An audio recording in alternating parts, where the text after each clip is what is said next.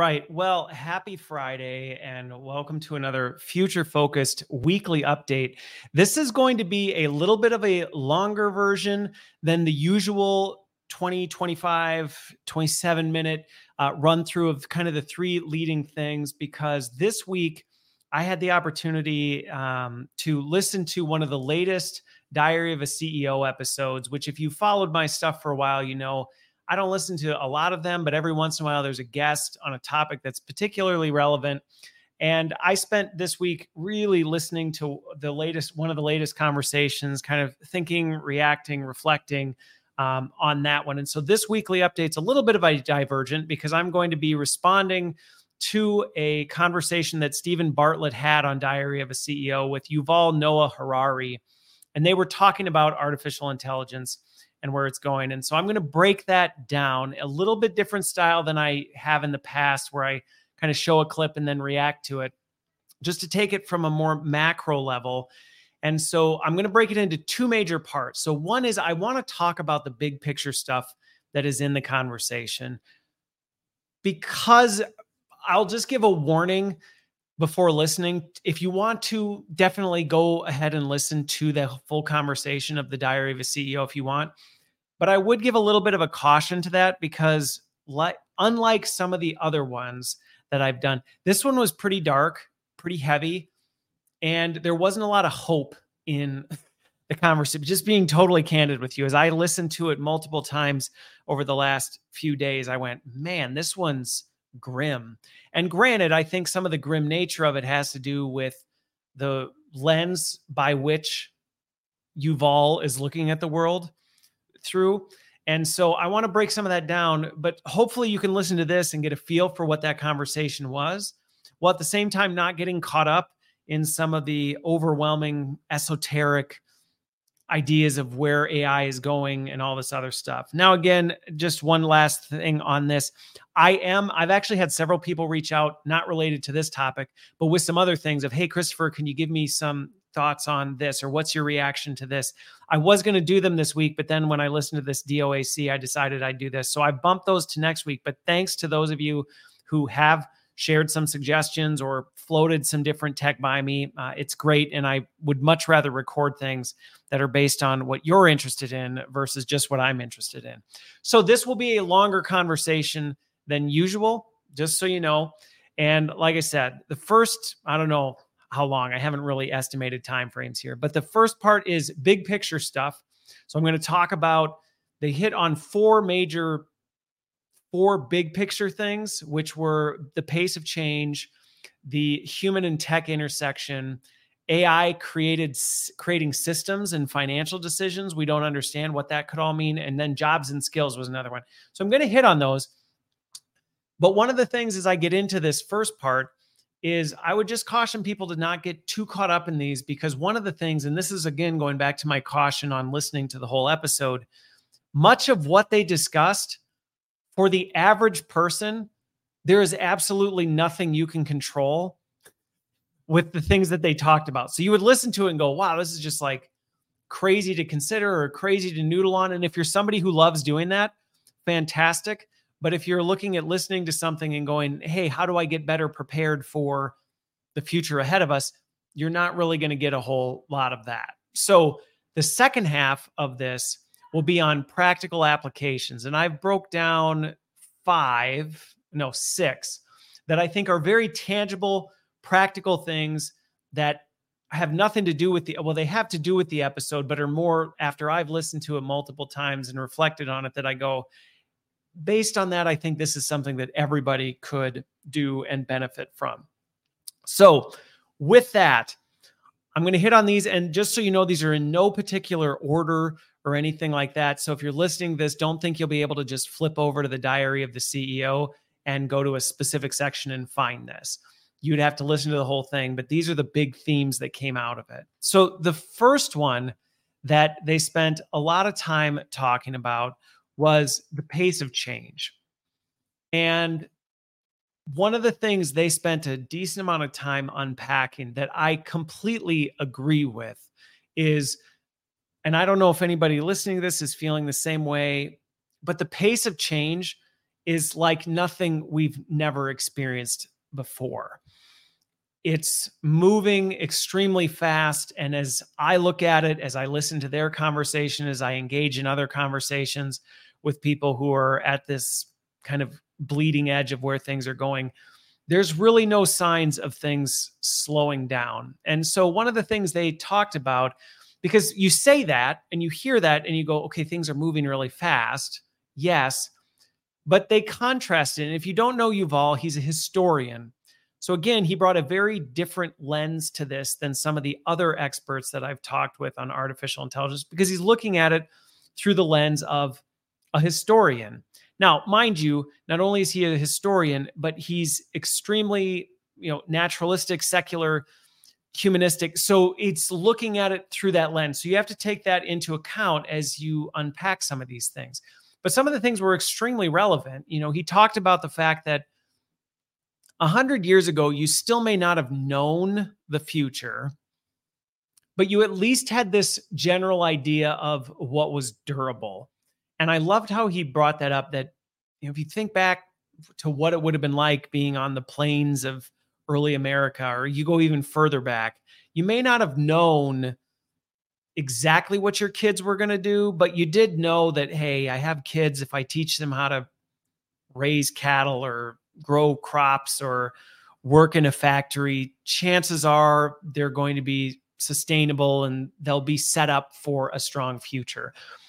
And when, and this is probably one of the most honest things that he said that I really appreciate is that we really have no idea what it's going to be like in 10 to 20 years.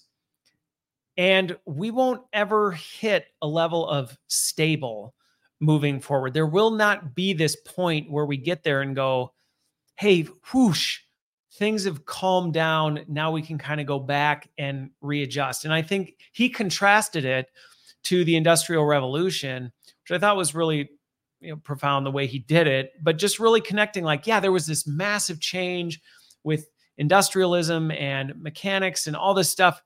But then everyone had time to kind of adjust and the challenge we have right now is that adjustment window is not really there anymore. We just we're going to get to it and then there's going to be another set of change that's right in front of it.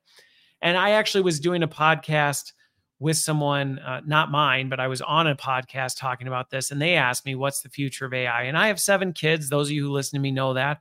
Oldest is going to be 13 here soon. And that is a real challenge ahead of man, what do I even think about with this? Now, I'll talk about the jobs and skills piece, but I think this was a common theme that went throughout. So if you're thinking about where things going, or if you're wiped out from 2023 and thinking about 2024, I'm just going to be completely blunt and say you're going to need to figure something out because there's not going to there's no breathing room around the corner. Now, that said, this is something they did not discuss that I do think senior leaders and really any business professionals, but even just everyone in general needs to think about is we need to not just think about the impact that this exponential increase in change and the pace of things is moving has on efficiency and product output and all these financial and business metrics. But I don't think we're putting enough thought and intention and effort into figuring out what are the implications of this on people from an emotional and a psychological standpoint. I am a firm believer that we will adapt, that we will adjust, that we will figure out a path forward. I'm not concerned about that necessarily so much as there will be consequences and repercussions of this kind of change. And so this is something that they touched on. They didn't really touch on this, but this is something I'm really concerned about. This is something I'm putting a lot of time and effort into trying to stand up and find solutions to help people on the emotional, psychological standpoint. I've talked a lot. If you've listened to my other content, you know I talk a lot about the identity crisis that the technological boom has created, where suddenly the things that you thought were what made you who you were as a professional no longer make you who you are. And so there's a lot of work to be done there. but I think one of the big things that came out in that was just that reaffirmment that this pace is not slowing down. And so again, if you're someone who's just going, if I can just get through 2023, or if I can just make it to the end of 2024, maybe then there's going to be some breathing room for me. My feedback to you would be there's not. There's not breathing room on the other side of this. And so, whatever state you're in right now, you're going to have to figure out how to adapt because it's not going to, the light load is not going to lighten. And that may be a grim one. That's why I said, that's why I added the practical applications of this because this was a heavy episode. It was a very heavy episode listening to it.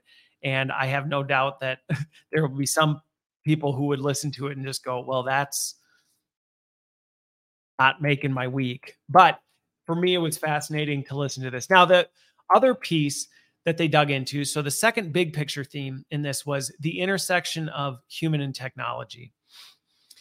Something that Yuval brought up that they talked a lot about like well where is technology going what kinds of things can we expect and Steven had some very provocative questions around you know well do you think this will happen in the next x number of years or this and that and one of the things that Yuval brought up that i think is extremely encouraging for people going back to in some ways not a contradiction to the previous point because i said i support the pace of change is going to move but one thing that gives me hope that we're not going to move so fast that we can't adjust. It just might be a little more painful than we'd like. Is Yuval brought this up. People are far more complex than we realize.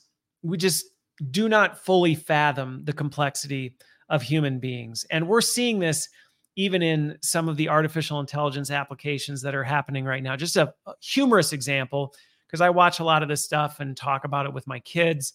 And one of the funny examples that we were I was showing them was an example of someone who figured out how to hack autonomous vehicles. And what they do is when they see these things, if you drop a cone, a road cone on the hood, they just they just blow up. They don't know what to do. They can't function. They don't know how to work around it.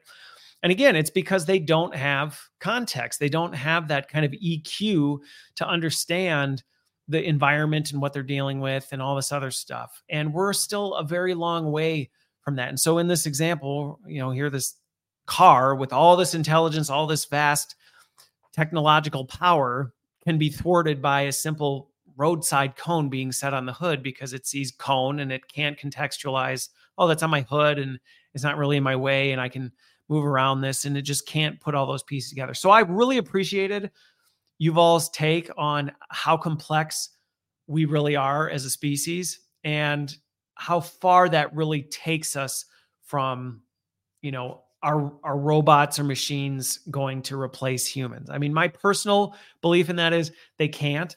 There are some things that are just imago dei unique about humans that you cannot just turn into a robot. But even if you don't adhere to that, I think his point on, and he wouldn't, he would disagree with that.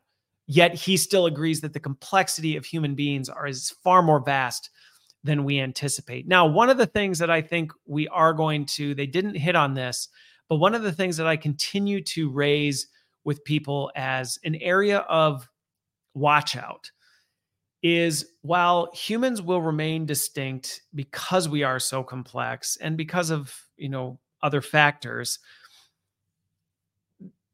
machines are going to get much better at mimicking humans. And we need to be really wise and discerning in this because we are going to quickly get to a point where it becomes much harder to distinguish whether you're dealing with a machine or a human being. Now, to me, I think it, just a good example. This came up on the po- a different podcast I was talking on recently, I'm already seeing how we're adapting to this. So a good example is in early 2023, if somebody put out AI generated content unedited, most people would have been duped by it. If you put out purely AI generated content now, a large portion of people will immediately look at it and go, yeah, that's a robot. So I think in that sense, that's encouraging because again, I think we're going to adapt to this, but it's something we need to be very watchful of.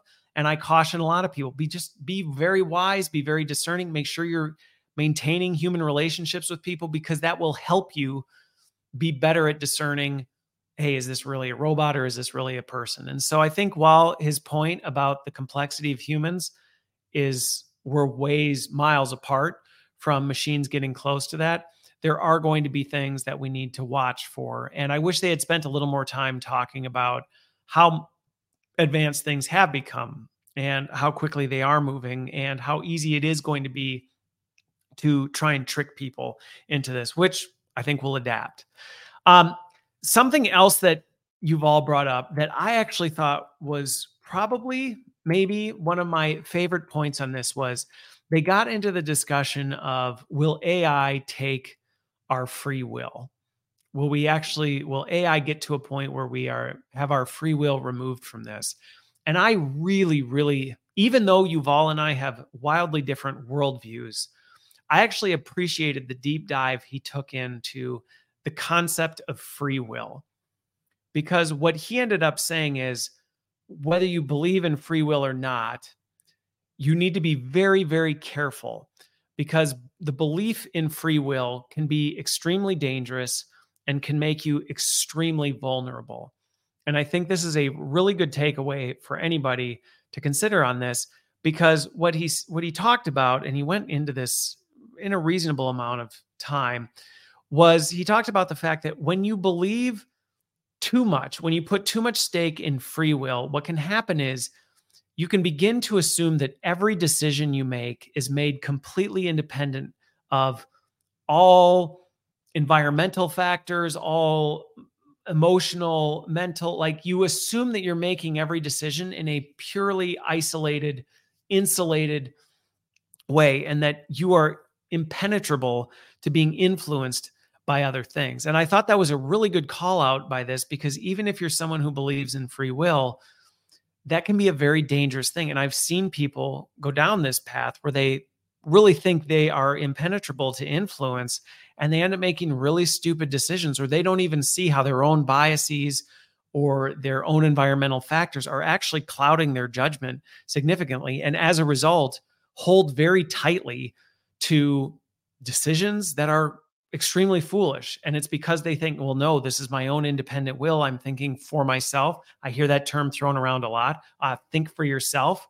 And it's like, that's treading into dangerous territory of this belief that I am impenetrable to the influence of others and the environment around me. And I think his calling that out, and really, they didn't end up talking much at all about whether AI will or won't take that from you. More so, they dug into this whole idea that, hey, regardless of where you land on that spectrum, you need to have a keen awareness that you are being influenced, that you are being pressured, and that you are making decisions based on environmental factors. And so you need to be cognizant of that so that you can be aware that those things are there, so you can check those things, so you can check against them and make sure that, you know, there's you're not being foolish really ultimately is it and you know it was interesting listening to him unpack that a bit because again you couldn't really pin him down but based on some of the other things he said it's pretty clear he doesn't see it that way um, but he ultimately said even if you believe that there's some sort of divine creative spark that you still should you would be wise to acknowledge and see the influences around you. So I think that's something that everybody, you know, I think about that as we come into a political season, especially a politically charged season here in the States as we're getting ready for election season. And there can be this rugged individualism that we have in the West where we think that I am myself, I'm an empire onto my own and nothing affects me. And I just think independently of all influences around us and that's i've seen it take people down a very very destructive path because they don't see how they're being used and manipulated by the people the powers the whatever around them uh, because of this so i would just again as an encouragement while this is kind of a big picture thing that came out of the discussion and again it was a little dark you know as they got into it but i think it was a good call out for everyone to maybe take some time to really assess a what are the things that are influencing me because they're everywhere. I mean, I had, I had a conversation where it's performance management season, it's, you know, goal setting, it's all this stuff. Everybody's doing all these things. And so there's lots of talk about leadership development. And I was in one conversation with someone where I was talking about the fact that it's amazing how much of people's leadership is influenced by the way they grew up and the way they were treated by their parents. And that is not a popular opinion to socialize. Believe me, I have socialized it in public forums before. And people don't like to think that. They don't like to think that how their parents treated them or the way they grew up influences and affects the way they treat other people and the way they think about the world. They like to think that somehow they broke free of that. And really, the only freedom you can ever experience is when you actually recognize how much it's actually got a hold on you so that you can at least know where it's holding you so that you can be conscious of that and work around it. So, again, just a, a really important piece that to me stood out that was an unexpected. I didn't really expect that to be his answer when Steven dove down that path. And I thought it was definitely worth calling some attention to. Um, the other one that was really interesting, and I double tapped on this, you'll hear it in my practical applications at the end, was they talked about forging human relationships. And Yuval, the way he framed it, I thought was really, really compelling. And that he said, intimacy comes in relationships with conscious beings, which means feelings are required and AI does not have feelings. And so when we think about where is AI going and what things do we need to be careful of and watch out for, this interpersonal relationship, I've said on multiple things over the past, I don't know how long, we need to be really, really mindful of this. And I will say in the earlier AI days, I saw a lot more eye rolls to it. People kind of thought, yeah, right. Like who's really building relationships with AI? I think now as people are starting to see how it can, going back to my earlier point, of AI is much better at mimicking a human. Still not a human, still not conscious, doesn't have context or feelings, but it can fake it much better than it could before. There is a greater recognition that, hey, we may be vulnerable to wanting, and especially when you think about the loneliness epidemic going on right now, there's going to be a greater temptation for people to want to build relationships with AI.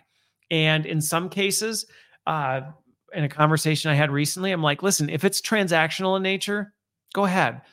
I, I say AI at work is uh, great to think about as a brilliant intern.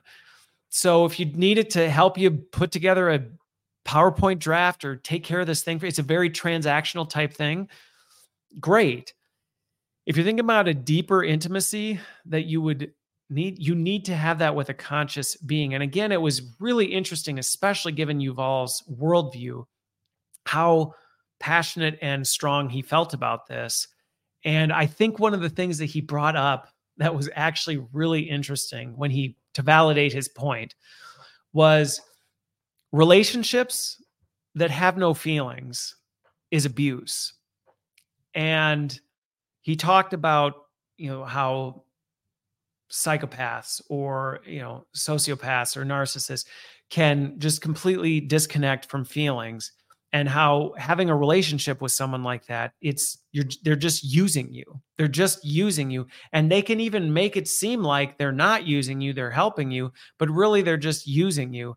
And i think going back to hey what are some of the things we need to watch out for? This is going to be a temptation area and something that we need to watch out for because I think there is going it is going to become so much easier to start to build relationships with these unconscious beings and they're going to be really good at mimicking a conscious being that's going to make us feel like we're developing this and on the one side you can be taken advantage of you can be manipulated you can have this stuff happen but i actually have been thinking about what is this going to potentially do to us, what kind of impact may this have on our own psychology and the way we think about others?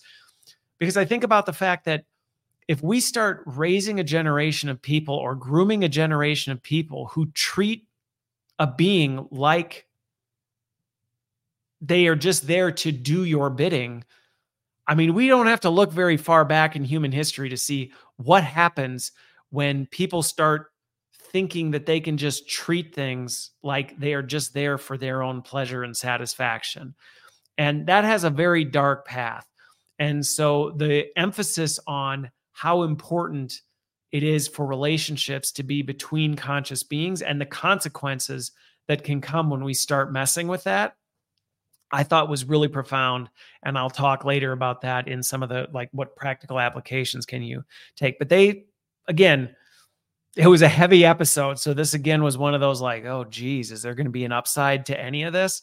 But I think it was an important concern and a call out that everyone should be paying close attention to. And it needs to be something you're intentionally being conscious about. Because the thing about relationships is that you may not always even realize that you're in the process of building them.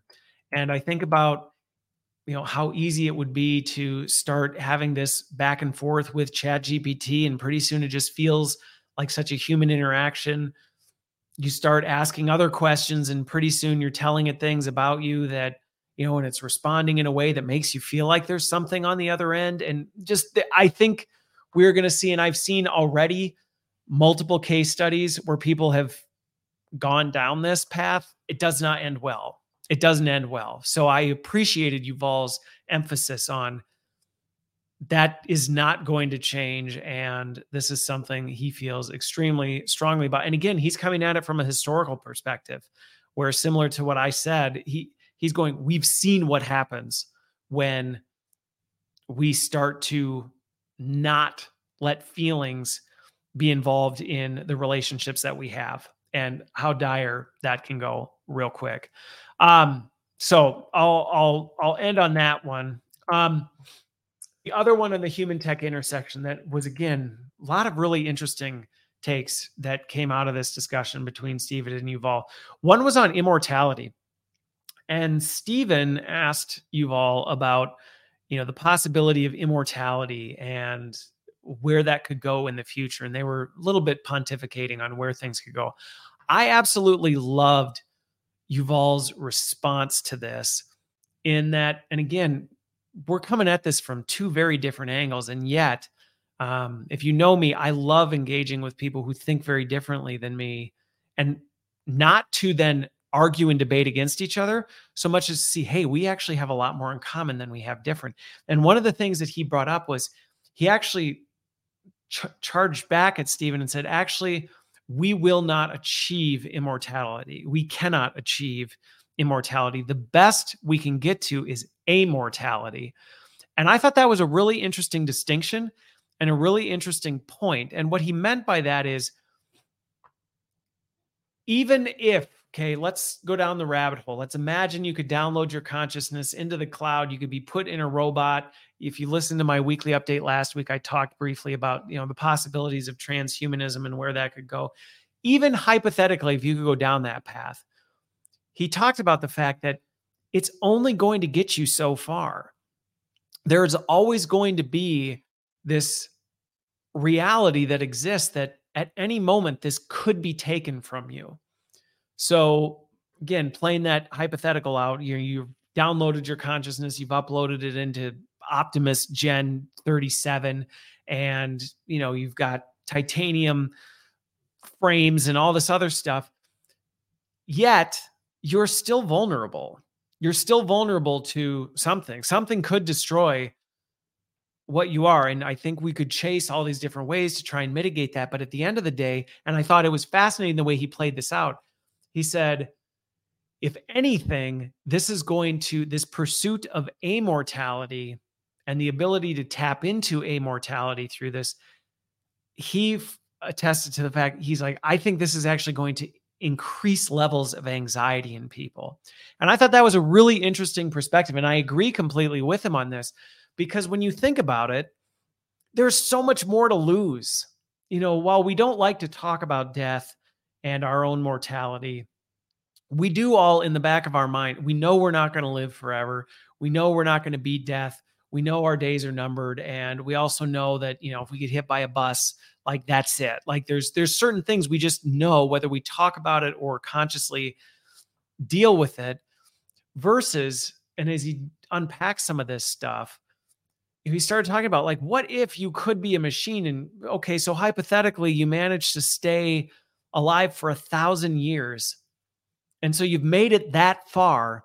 How anxious are you going to be about that one EMP, EMP hit that takes you out and wipes you off the face? Because now you've you don't know what it's going to be. You don't know what's around the corner and what you don't know what those limits are and what is that going to do to the anxiety. And I just thought that was a really really interesting thought experiment to think about you know this promise of and he was very clear about it, we will not attain immortality. The best we will ever get is amortality. And when you frame it that way, suddenly you have to start evaluating and asking the question at what cost? And how much is it really worth in the end to pursue this? Now, my personal view on this, I'll just tell you right now. I love my kids. I love my family. I love the work that I do. I have zero desire to live forever in the world the way it is now. Now, obviously, my worldview leads me to believe firmly that it won't be this way forever. But when I think about it, if you could offer me immortality or amortality today and go, hey, just imagine you could live for a thousand years or 2000, I'd be like, no way, no way would I want to take that pill at this point, given the brokenness, the frailty, and all these other things. So it was just a really interesting thing. Uh, the other one that I thought that was really interesting on the immortality or amortality discussion was Yuval talked about he's been in these conversations with people and I've had conversations very similar to people who are working diligently towards accomplishing this other thing. And one of the things that he said was he's like why are you waiting? Why are you waiting? Why are you pursuing this thing to get something down the road when you could have it right now? And what came out of that discussion, and this is something at some point I'll publish my book, is all about this point of like relentless intention, like not just what's your why, but what's the what's underneath that why. And the example he gave that I I see this all the time in the sphere of work that I do he said he runs into people who spend countless hours away from their family, working diligently to either build a financial platform or to build, you know, they're working on amortality type of a thing. And when you ask them why, and they're like, oh, so I can spend time with my family. And his response back, and it's a similar one that I've had to people, is I'm like, why, why aren't you doing that right now? They're here now. And so often we're so wrapped up in building for a future that we miss the present. And to be clear, this is not me saying don't plan for the future, don't make wise decisions, don't be prepared for where things can go, not by any means.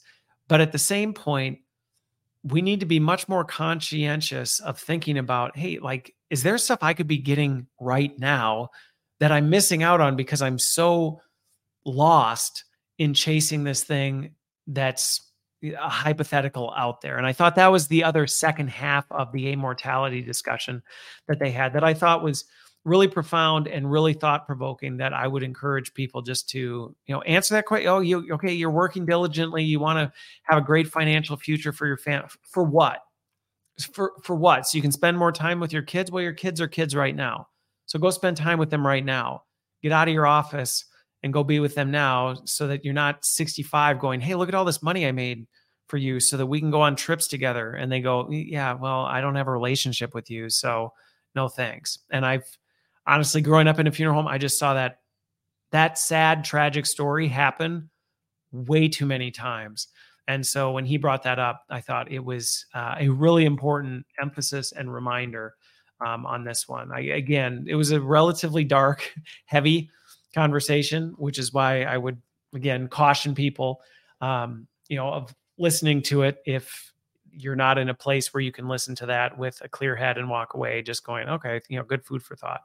Um, the other one, the final one on this t- human and tech intersection that they talked about, that is a serious concern of mine, and I talked about it in my weekly update last week, is this potential for exploitation and the rise of classism as artificial intelligence continues to rise. And he tied this to a later point about history, but we don't have a really good track record of doing this. And I was in a separate conversation recently with somebody just talking about you know the Volkswagen, I think it's the Volkswagen bug and what a technological innovation it was. But then when you actually look at what went into it in Nazi Germany to make that happen and what, occurred to get to that point, you go, ooh, right? Is the juice worth the squeeze? You know, are we, what are we doing? Who's being exploited in some of these things? And I talked about, I won't repeat it here. If you're curious a little more of my thoughts on this, you can check out last week's weekly update. But, you know, this is something that I am concerned about as I look at some of the innovations that we've done and even what's happened so far with generative AI. Like many people are, you know, using generative AI like no big deal. But I know firsthand some of the negative psychological consequences that have occurred as a result of people being exploited to filter and manage and you know do all this stuff to this content and be exposed to things to help better train the AI to be more effective but it's like but at what expense at what cost and not that that means oh we should just never innovate but we also can't have this attitude of like well, you know, you got to break a few eggs. I think we just need to be really careful of that. And he talked, Yuval talked about some of the historical connections to that and talking about, and I'll talk about that in a minute here about kind of the AI systems and the empire component. But again, I think this is something that we just need to be really mindful of. Um, as I mentioned throughout in this big picture stuff, many of you who listen or watch this may go, well, what would I as an individual do related to this? Maybe nothing. Uh, maybe this is just a thought experiment, but it's good for you to be thinking about these things so that when opportunities do present themselves, you've at least considered it. You've thought about it. You have a point of view. And you're going back to my earlier point of being very careful of assuming that you are completely independent and free will and you know immune to influence that when these things come up you can be a wise and discerning person who can think about this and go, wait a minute, I've, I've, what are the implications of this? You can at least ask some of the questions. Um, so those were the big ones on the human and tech intersection piece. The other big theme that came through in this conversation was around creating systems and making decisions that we don't understand. And this one got, you know, pretty dark pretty quick. So this is again where I wouldn't necessarily encourage people to just start going down this rabbit hole because you might not be able to pull yourself out of it.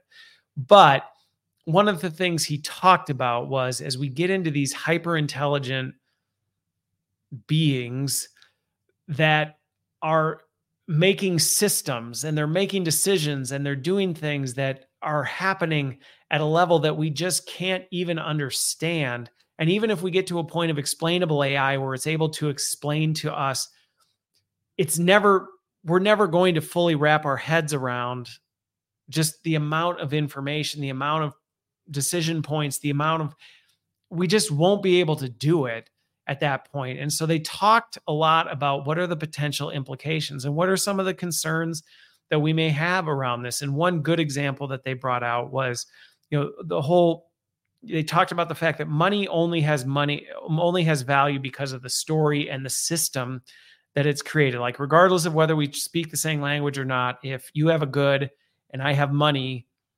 there's this just system that it's like i give you money you give me good and it works. And what happens as these ai systems have the potential to start creating these systems that we just don't even fundamentally understand the language of good service financial transaction and it's creating systems that are just beyond us and they went further around you know what happens as that creeps into government and it starts making decisions or basically telling people this is the decision you should make and you really don't even have the ability to say well how did you even come to the conclusion that that's the decision we should make? And what are the implications of not making that decision? And what if we make a decision in this way? And so it was just a very interesting again a little bit dystopian as you think about, I think what stood out to me in as they went down this point um, was the importance of us to stay close to this stuff. And I see this happening more and more in the shorter term. And so while this may feel very esoteric, very disconnected, I think it's something that has more close to home implications than we may realize. Like maybe we can't control foreign policy and wars and financial decisions and how our financial system works. Maybe not. Maybe we'll just have to kind of go along with whatever happens. But something I do see that is within the realm of things is I even think of simple things. You know, I look at companies using artificial intelligence to give input into hiring decisions and firing decisions and things like that, and who's promotion ready and these other things. And there are opportunities we are all going to have on a day to day basis to essentially hand over the keys and be lazy. And we have a history of being lazy. If it makes us more money or if it makes us more comfortable, we'll take the elephant path, the shortest distance between two points, without necessarily considering the implications. And I think that's an important call out for anyone as we move into this era is that, yeah, maybe you can't make any of these big decisions or you won't be in a position to turn over some of these big decisions to a machine, but there will be smaller ones that will come much easier it'll be much easier to make simple decisions. Then those simple decisions become slightly more complex. And then slowly over time, we just don't even bother asking the question of, well, wait a minute, why, what are the implications of this decision? And we, again, just erode our ability to think critically. And so I think that to me is the big watch out in this. Obviously, if you listen to it, you know, you'll hear lots of talk to the industrial revolution and the tie to empire and what this means. And Yuval is definitely a uh, believer that you know this whole AI age is going to lead to an era of conflict. And, I mean, in many ways, I've said it before. We, in some regards, are in an arms war with technology right now. So, is there the potential for this to lead to more conflict? Sh- sure. Do I think we'll go there? Probably. Do I think we should sit and spend a whole lot of time worrying about things that are probably way outside our control? No, but I do think we need to think about this in terms of what is within our control, which is our ability to make decisions, our ability to think critically, and how quick are we to take the lazy path and go, well, you know, it'd just be easier if I didn't really think about why I'm making this decision that, you know, this machine told me this is the best candidate to hire, or told me this is how I should set up my day so I'm just going to do it. And I think some of those smaller ones, they're they're here. They're here now. And you, anybody who's out there listening or watching this, you're encountering them today. You know, even something as simple as the Google search results you get. You know, those results you get, or even a chat GPT prompt. You ask it a question, it gives you the answer. How much are you just willing to accept? Well, that's what it told me. So I'm just going to go off of that instead of at least making sure you're well informed, you're thinking critically about this and you're thinking through potential impact and uh, repercussions of the decisions you make and how might these decisions affect others, not just yourself. And I think that's probably one of my biggest concerns with artificial intelligence. Going back to the relational piece, is we already are hyper individualistic. We like to think of our lives and our decisions and everything we do just through the realm of, well, what's the impact to me? Instead of what's the impact to those around me? Who else potentially could be harmed by the decisions I make? And I think that's something that we need to think carefully about. Um, and it's something that we need to be very mindful of. Um, so the last one on the big picture, and then I'll transition to something that I think is a lot more practical. So they talked about the jobs and skills and the impact to jobs, the impact, they talked a little bit about the skills of the future. Um, I completely agree with Yuval on his take in this. You know, one of the things he said is jobs will absolutely go away and new jobs will be created and history will repeat itself. again, he's coming at this through the lens of a historian. He studied these things. And I 100% agree. This is not new jobs have been coming and going and changing and adapting and being disrupted significantly. Um, it was interesting that they said they they really actually both kind of left it on that we're not really sure what it all means and how this impact will go and what the impact is on skills. And for me, I was actually surprised neither of them went deeper into that because I think there's actually a lot more that we do know about the jobs of the future and the skills and where things are going. And that's where I spend a lot of time in trying to help people see hey, it isn't this just complete black hole that we're walking into, and you're not sure if you're going to be relevant next year or the year after that, or you're not sure, well, gosh, what do I even develop because everything I'm doing is completely irrelevant six months from now. I think it's not as bleak. And that's where I said this episode was pretty bleak it was pretty bleak. Like on this topic, it was just like, well, jobs are going to go and there'll probably be new ones created, but we have no idea really what they are or what they'll be or what skills you'll need to do them. And so, and then it was just kind of like, eh. And I, to me, I thought that was a missed opportunity because I think there is a lot more confidence that we can have in what the future looks like in that.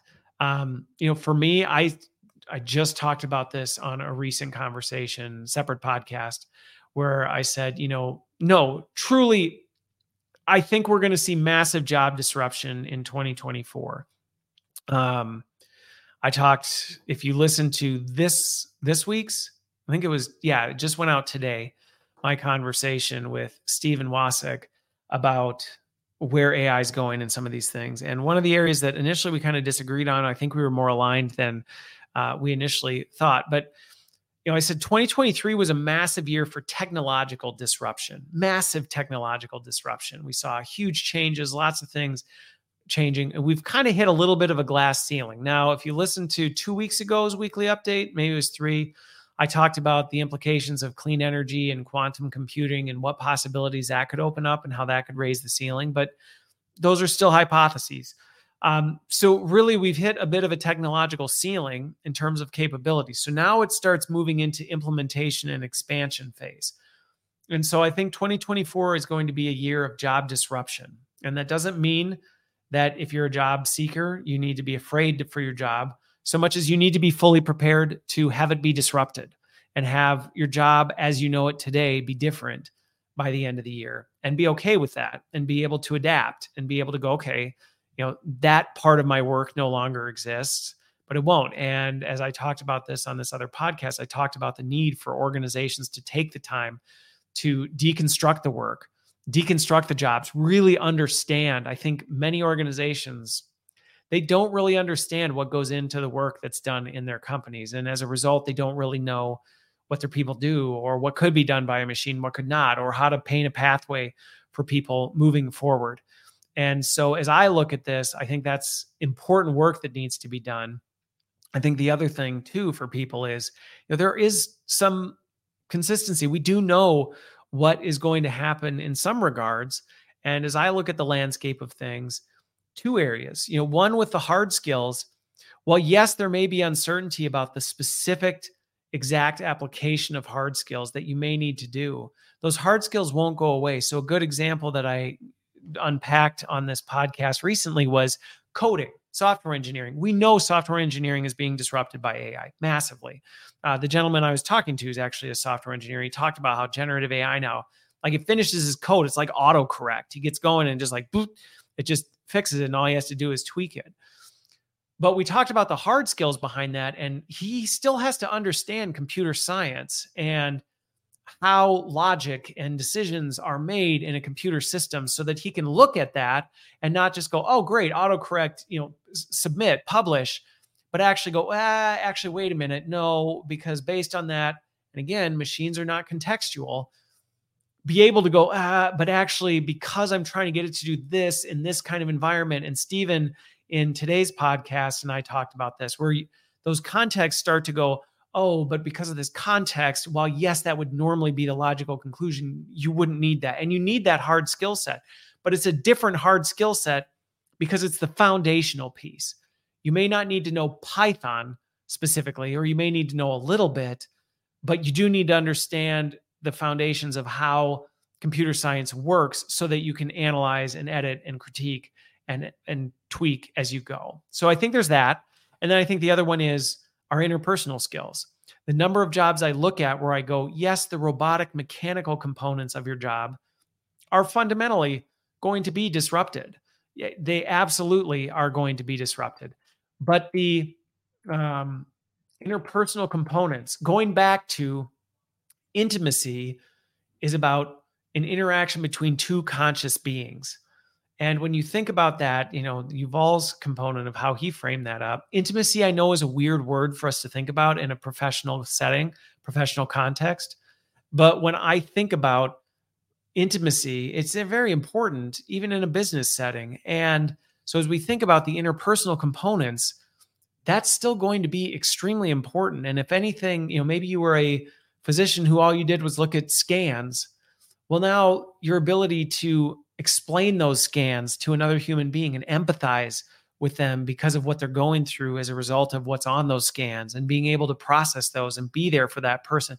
Those interpersonal components are just going to rise in importance as the mechanical components become less important. And so, again, while they kind of shied away from, well, we just don't really know where any of this is going, I think there's a lot more visibility, a lot more transparency into where this is going because humans are not going to humans may want to interact with a machine or with artificial intelligence for transactions. That may be comfortable but we're already seeing and we're only going to continue to see more i believe that humans are going to want intimacy and relationships with other humans. They're not going to be willing to sacrifice that um, there's going to be this desire for that. So again, for those who may be thinking about oh jobs and skills, it's just an uncertain future.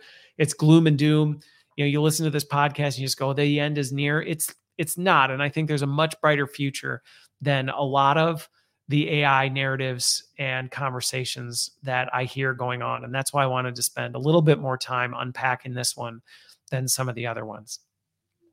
Okay, so let me transition over to the practical applications because, like I said, much up to this point of what I talked through, you may have listened to and gone, wow, like I don't even know where I would do anything with that. And I and hopefully I picked out a few things that you can go, well, okay, but I could at least be thinking about this or preparing myself for this. But I understand that's big picture stuff. So I wanted to do a section just specifically about what can you do based on where you're sitting right now. Because to me, that's one of the biggest barriers for a lot of people is that people don't really know what to do. And when people don't know what to do, that's when they're the most uncomfortable. And I will say, what you can do depends tremendously on where you're set. You know, the, if you're listening to this and you're a CEO of a tech company, what you can do is going to be different than if you're, I have no idea, a frontline employee in a retail environment, you know, making sure that your customers are cared for. There are going to be just different decisions. There are going to be different things that you have to focus on as you look at that. Um, and there's a lot that you have no control over. I see a lot of conversations where people are speculating and anticipating and projecting what might and what may come. But much of it, I don't see as ultimately us having much control over on the large. Now, granted, I will be the first to admit my worldview impacts tremendously some of the way I approach these things. And I will say my worldview is a in huge contrast to Yuval. And while there are lots of things I think we agree on as I listen to the conversation, and even Stephen, some of the other conversations I've listened to him, there's definitely points of agreement. There are lots of things that I would go, ah, I don't actually even see the world through that. Now, now ultimately, right for me, I firmly believe that there is ultimate God in control of all of this. And for me, that gives me tremendous confidence in all of this. So I can listen to some of these things. I can listen to this. I can even see things happening and unfolding in front of my eyes and go, yeah, I, I may not know how this plays out, but ultimately I know how it ends. And given that, I can have confidence in that. So that's just me. I'm not here to try and convince anyone otherwise, but I have been asked in the past, like, how can you be so calm and have such confidence and peace amidst all this chaos? And ultimately, it goes back to that. From my vantage point, I've seen the end. And when you know how the movie ends, I think back to scary movies. One of the things, and don't, I don't need comments or critiques on this, but like, I hate scary movies. I hate being scared in movies and things like that. But I have lots of friends and people who like watching them. And so while movie spoilers, some people hate spoilers, I love spoilers because for me, I'm like, hey, if I know how it ends, I can tolerate literally anything that can come up in the movie because I know, oh, okay, but in the end, this is what happens. And so for me, I look at that very practical application of how I navigated my teenage, early 20 years where everybody wanted to go watch these scary, freaky movies. And I'm going, I can't tolerate this. But hey, read the movie spoiler, get the gist of what's going to happen, and you know how it ends. And you go, okay. The same is true of my worldview. You know, I've studied the Bible in and out and go, all right, you know, I firmly believe and have faith in what this says. So, given that, I can see all these things and these shifting sands move around me, but it ultimately doesn't shake me. So, that's just where I'm at. Um, but regardless of what you believe, okay, so whether you adhere to my worldview or not, uh, to me, I think there's still lots of opportunity to collaborate. And I think there's lots of opportunity to support one another. And I think one of the things that, regardless of what your vantage point is, I would emphasize and encourage people to control what's in front of you. Uh, and I hit on some of those things in the big picture thing, but I see so many people getting sucked into this AI discussion and not just AI. I see them getting sucked into national politics and all these other things. And the example earlier of, you know, people who are pouring themselves into making all this money so that they can have time with their families and they're ignoring what is right in their backyard. And so for anybody who's thinking about this and who's going like uh, uh, what if robots take over the world and what if my job is gone and everything that I've committed my life to dissipate. Well, maybe that will happen. But if that really is the case, can you add a single minute to your life by stressing about it? No. So control what you can control, which is right in front of you, which is spend time with the people around you. Spend time building the skills that I firmly believe will be durable your interpersonal skills, your ability to re- build relationships, your ability to think contextually and you know these other things. It's like you can control those things and I just see way too many people caught up in things that are so far outside their control and stressing and freaking out and making their lives miserable about this stuff and it's like let it go control what's in your neighborhood. Go get to know your neighbors. Go hug your kids. Go learn how to build stronger relationships with people so that if your job gets just I, I did a whole bunch over the Christmas holiday. I contributed to a bunch of the LinkedIn articles um, talking about, you know, what can you do to build your network? How do you be prepared for your next job? And my biggest advice to people was don't wait until you need a job. Going back to it, can you control if your company is going to lay you off? No, you can't. There are things you can do to maybe mitigate the risk. There's things you can do to make yourself more marketable and things like that. But like you can't control that. So what you can control is building strong relationships, building a strong brand, building keeping your career skills fresh. Don't wait until it happens to do it. And so I would just encourage everybody you know you may go you may you may go watch the real episode and i'm telling you it you'll walk away from it and even i i've got a pretty durable, resilient factor for this stuff. And even I was like, geez, that was heavy. I need to go, you know, take a walk after listening to it. So you know, it's easy to get sucked into that. And I would just encourage people to um, not and to focus on what's what's in front of you, what's tangible in your hands. Um, another one that I think, oh, for the sake of all things, make sure that you pay attention to this one. AI is a tool the love of everything, do not build relationships. Do not try and meet interpersonal needs with technology.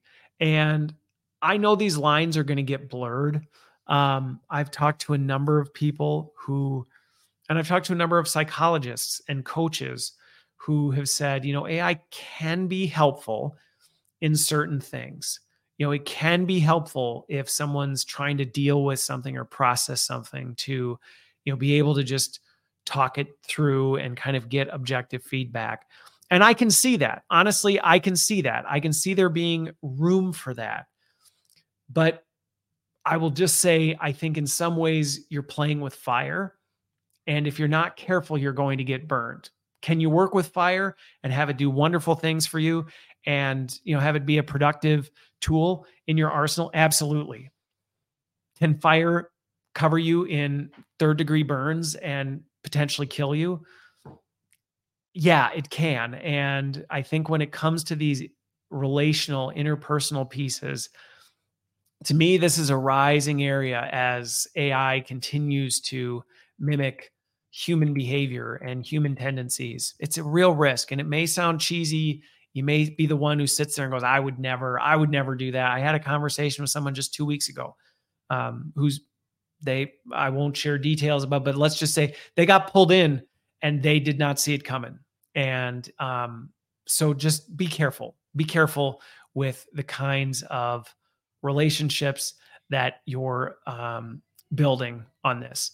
Um, on that note, on a similar topic to this, going back to what you can control, there is no better time than right now to focus on strengthening and building the human relationships that you have and that are around you. Uh, and it's an investment that will pay dividends over and over, whether it's career, whether it's this or that. But going back to my earlier point, or the, actually Yuval's point on this, a true relationship is with a conscious being who there's a mutual care and love for one another. And it's not a transaction of all I care about is what I can get from you. And so when you focus on the human relationships, be approaching it through that lens and um, you know continue to invest in that. Again, going back to some of the articles that I've commented on a lot recently, we often don't realize how important human relationships are or how much work they take to build and maintain until something goes wrong and all of a sudden we're out of a job or we lost a loved one or something and we go oh my gosh like how did it get to this point so i think for anybody i would encourage you to invest time energy be intentional about it because building relationships it's a commitment it's not something you fit in between the cracks of your everyday things it's something that you commit time attention and effort into and it means opening yourself up to other people, which can be scary. It means that you can get hurt, um, but high risk, high reward. And that doesn't mean be foolish, doesn't mean be an idiot and you know put yourself in vulnerable positions necessarily that are going to get you hurt but it also means that if you lock yourself away from everyone around you you're never going to have that very important thing that is actually going to be i think one of the most powerful tools um, for navigating these future years. Okay, uh, coming in with three left. The last one, and I promise this. So, so bear with me here on this one. So, I actually would encourage everyone out there to actually read a Bible from cover to cover. And now, here's one of the things. Now, I, anybody listening, you know that I'm coming from a Christian worldview, but my recommendation to do this, going back to my earlier point of I'm aware of my influences, I'm aware of the things that affect me and how it shapes my lens. So I'm aware that obviously, am I going to have a personal bias towards recommending reading the Bible? Of course. But I'm aware of that. And so I objectively analyze that before I put that in here as a practical application. So hear me out on this. Okay. So I'm aware of that. But I would recommend this whether or not you believe in the theology of it or not. And the reason for that is no book I've ever encountered takes such a long scale look at the beauty and wonder of humanity right alongside the ugliness and horror of it. um, there is, and again, I will be the first to say you have to step out of if you're you know coming from Europe or America, you got to step out of your Western mindset and reading it through a modern lens. You have to, or you won't read it correctly. But if you take to under, time to understand the historical context and what was going on and how all these pieces fit together, this is a fascinating examination on the human story and what it looks like and the fact that it doesn't shy away from the ugliness of it. Now, again, you have to understand its con- context because if you read it wrong, you'll read it and go, oh, you'll read your own biases into it. You'll read it and go, oh, well, it's promoting XYZ instead of going, well, what is it actually saying here? What is it actually showing about this? But it truly, and I think this is one of the reasons why I really appreciated Yuval is because he's coming at this from a historical standpoint. And I think the Bible is a great source of historical context to the trajectory of human the human story. And we can see empires rise up and we can see what happens when people are exploited and we can see the ugliness that is in humanity when we make some of these terrible terrible decisions. And we can also see the beauty and wonder that exists even amidst some of that. So that truly um, you know i make a point to try and read through the entire thing cover to cover two to three times a year. And again am i saying that's what everyone should do? No I, i'm not. And i'm not trying to get anybody to sign up for my worldview so much as to say there is some fascinating insights into the human condition. And some of the things that going back to Yuval said it multiple times it's like nothing's new is interesting. King Solomon says that in Ecclesiastes. Nothing is new under the sun. And Yuval kind of emphasized that point that none of the stuff we're really experiencing is all that new. Uh, it's a different flavor, it's a different look and feel, but we're going to encounter some of, well, really everything that we're going to encounter has happened before, just in a different rhythm. I think of it like a symphony where you know there's going to be kind of the melody but then you're going to hear it kind of come back through different instruments and different interpretations of it but really it's the same melody over and over and over and over again. Um, so anyway just just a personal plug on that but i think there's more wisdom to be found there than just you know oh well that's you know bible thumping christian trying to tell people to do this. I, I would say you know i know i actually know a lot of people who don't even adhere to my worldview that would agree with me on this and say yeah no actually there's a lot of wisdom and context and historical value in studying the text and understanding you know hey this is over thousands of years and man you can see some of these patterns playing out. So with that um the second to last one, let me just kind of make note on where I am on time here. The la- second to last one is I would just caution people to be very, very, very cautious for signing up or accepting any of the promises that some of this emerging technology is making. I think there are a lot of cat checks being written and maybe I'm dating myself. There's a lot of, I don't know, Venmo transactions, you know, being produced um, that I think are going to come up void, that are going to come up fraudulent. And I think we just need to be really careful of this because going back to some of the things we talked about, it's the story is not new. And a lot of the things we're pursuing with this technology are not new. It's a different way of doing it but we can look to the past and we can see some of the things that we've tried that we just go, well, that can't work. Now we have to be careful with that because I do think it can be easy to go, well, let's just stick to the way we've always done it. And that can also be dangerous. But I think it's important that we look for valid evidence for some of these innovations, some of these changes in technology, and say, hey, can it actually demonstrate its ability to do this and to do so with healthy skepticism. I mean, I'm a big enthusiast for technology. I'm a big fan of where technology is going. At the same time, I'm highly skeptical of it. And when someone tells me, hey, I've created a conscious AI, I'm like, mm, interesting.